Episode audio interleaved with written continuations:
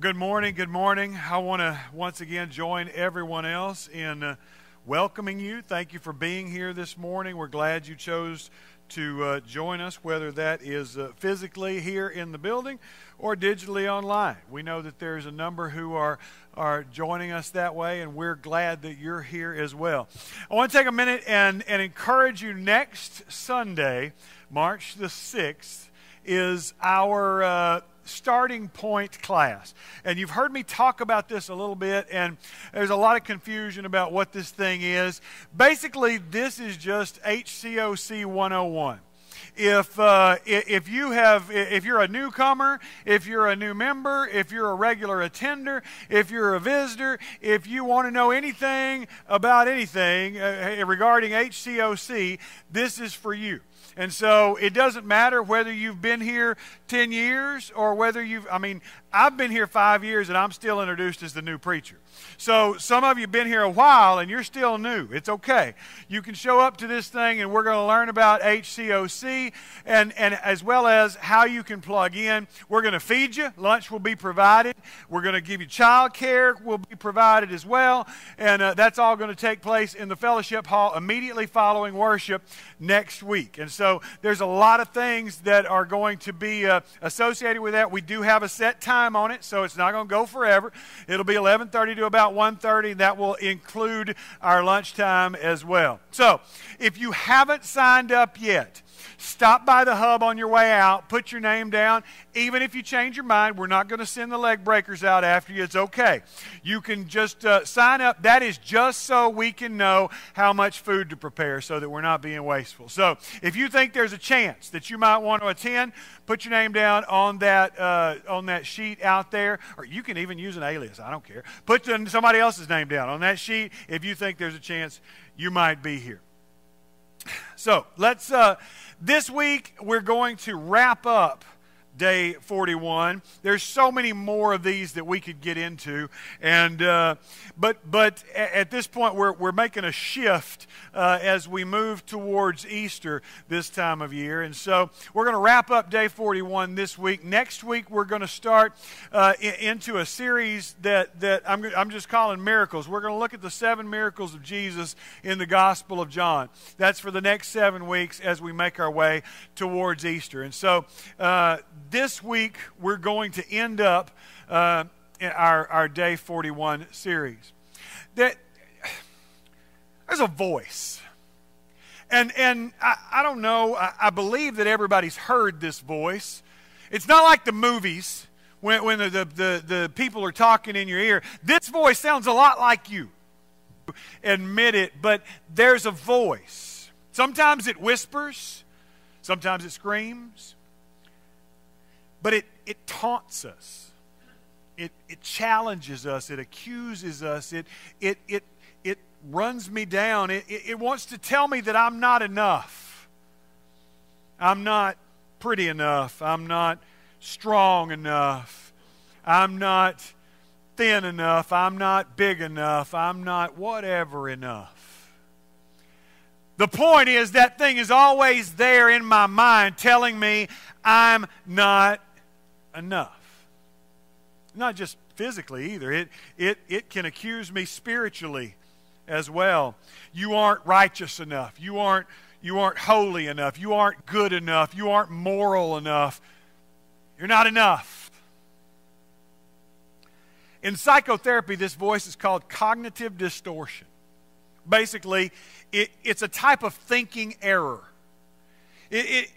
It makes this negative thinking that arises out of a lot of different things. We're not here to talk about psychotherapy, but cognitive distortions are these distorted or irrational beliefs that sound vaguely like the truth.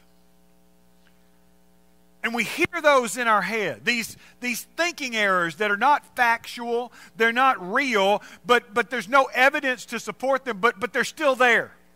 And it's still telling me. It can come out of nowhere. Like I'm sitting in my office and I'm diligently studying, preparing a lesson, and that voice will say, "Who do you think you're kidding? Why do you have any right to tell anybody else anything?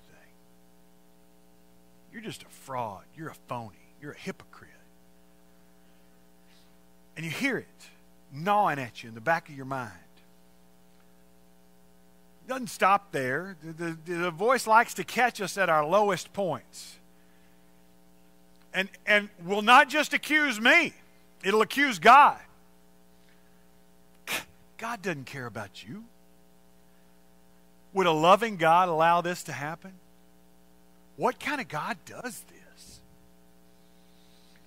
As we wrap up day 41, one of the most important parts of moving forward is mastering this voice. How do we handle it? How do we stop it? How do we deal with it? This morning, if you have your Bibles, turn to 1 Samuel. Because I think we get a glimpse of how to deal with the voice in 1 Samuel. 1 Samuel chapter 17, starting at verse 1.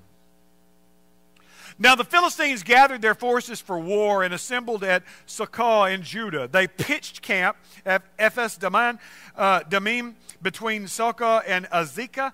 Saul and the Israelites assembled and camped in the valley of Elah and drew up their battle line to meet the Philistines.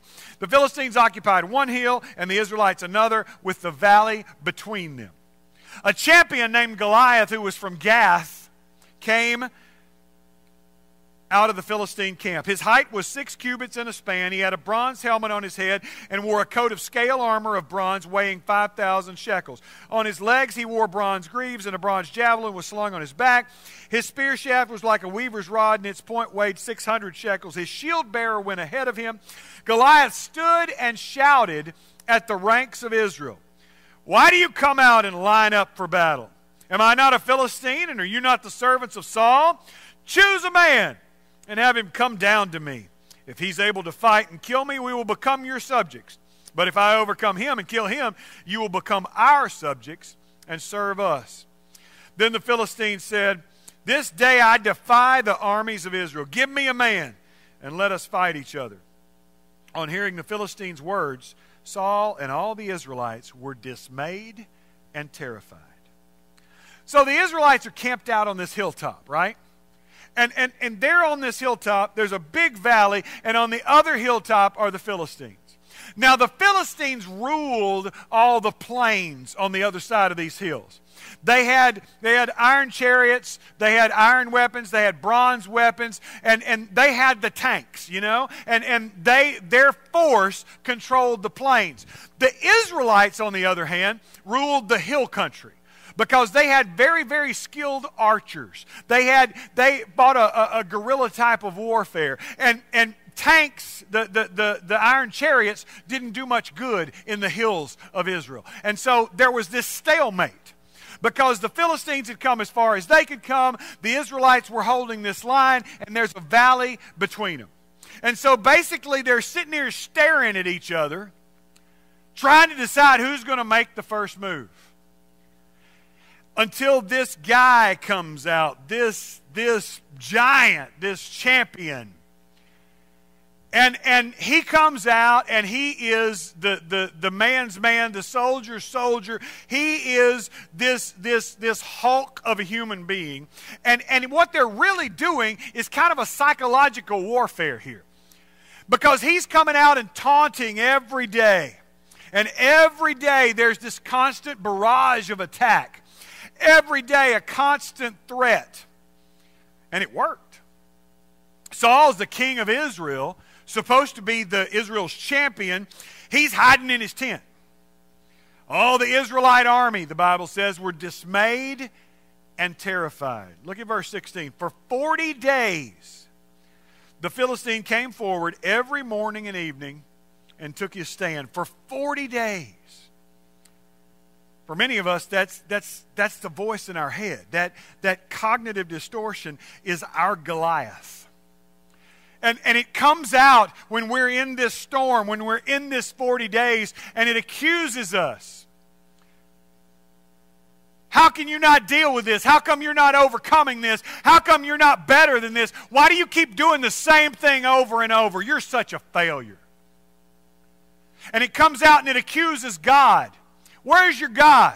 How come your God's not healing you of this? How come your God's not helping you through this? And that voice comes out and berates and threatens and accuses and humiliates us every single day.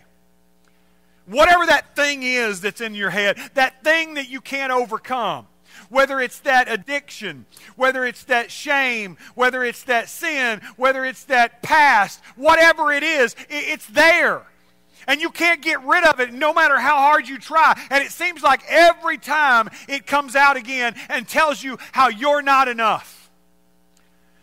You're not good enough. You're not strong enough. You're not smart enough. You're not enough. And you'll never be enough. That's what it says to you. 40 days of constant threat until it becomes our entire focus. That's what happens here. Over a period of 40 days, the Israelites become increasingly fearful and reluctant because Goliath becomes more and more bold. He starts coming out twice a day, morning and evening, to issue his challenge, to yell at the Israelites. And as the days wear on, I imagine that he becomes more and more arrogant, that he becomes more and more bold, because it's becoming more and more apparent nobody's coming to challenge him. And I know those taunts have to get worse and worse. He's trying to goad these Israelites into action. And then look at verse 26. Who is this uncircumcised Philistine that he should defy the armies of the living God? How is David's response so much different than everybody else's? Everybody else hears this and is dismayed and terrified. David hears this for the first time, and he's not cowering in fear. He's not dismayed. He's not terrified. He's amazed that nobody's done anything about this. How in the world is this guy getting away with this? Because David's focus is not on Goliath. David's focus is on God. David is listening to a different voice. Instead of listening to the voice of Goliath, instead of listening to the taunts and the humiliation and the threats and the accusations, David is hearing God.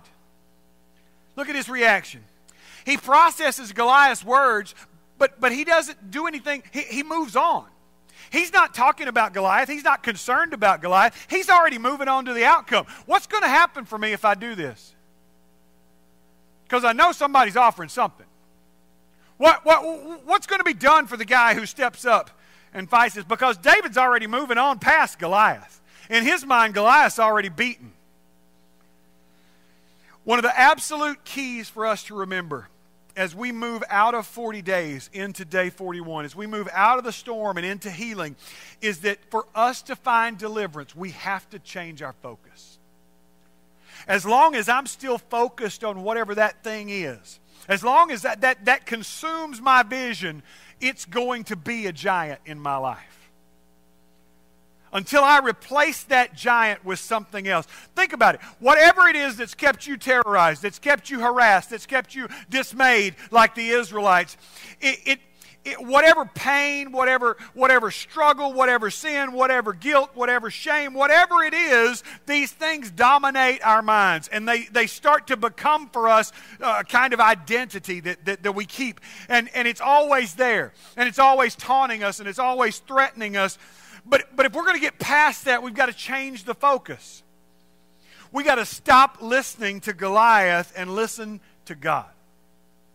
We become focused on something different. Now, it's important to remember in this moment that deliverance may not come in the traditional packaging. You're going to see, we're not going to go into it, but David's biggest hurdle he has to overcome here is not Goliath, it's everybody else. It's his brother, it's Saul, all these people who tell him he can't do this. All the adults in the room is what he has more trouble with than he does with Goliath. Because deliverance doesn't always come in a package that we expect.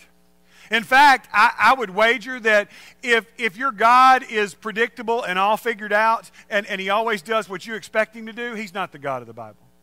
Because God traditionally always takes the route that nobody expects.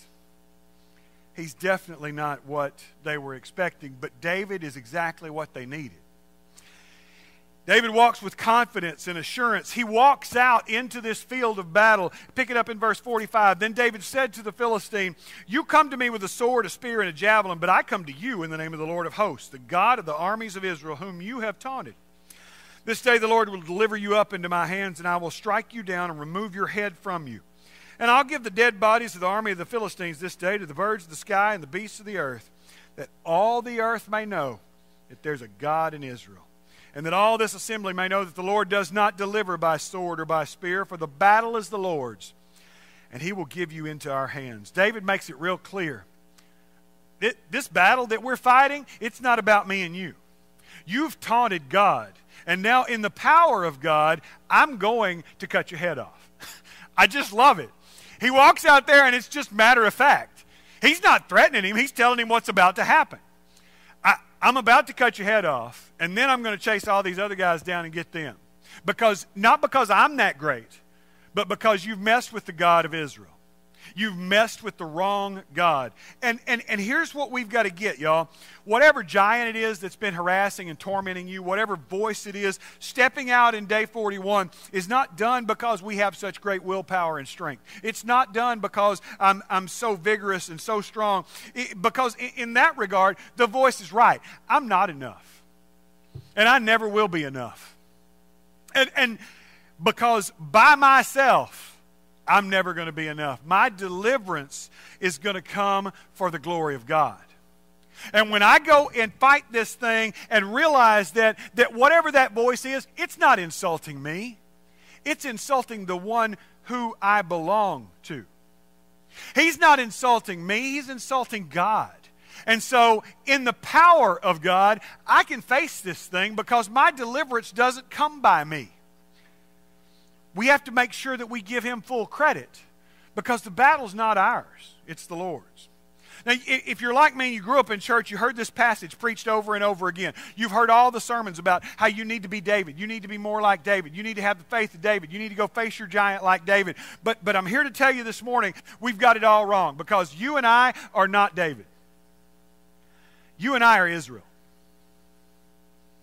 We're hiding in our tents, scared to death. And if we're honest, we're Israel.